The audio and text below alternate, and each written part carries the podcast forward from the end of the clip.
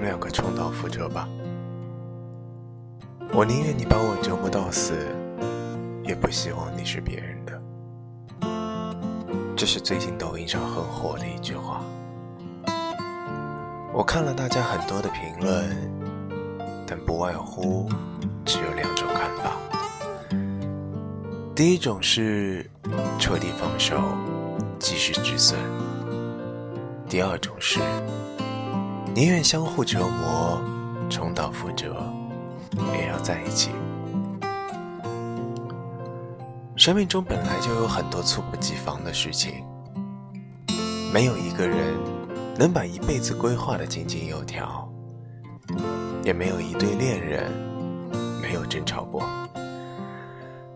令人惊讶的是，很多人都是第二种想法，哪怕是扮演着很卑微的角色，但不论怎样，就是要和你在一起，更不希望从此两别之后，你把曾经对他的一切。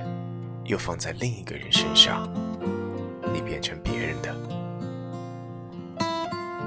其实我们遇到任何一个人，都是该遇见的，都是为了让我们成长。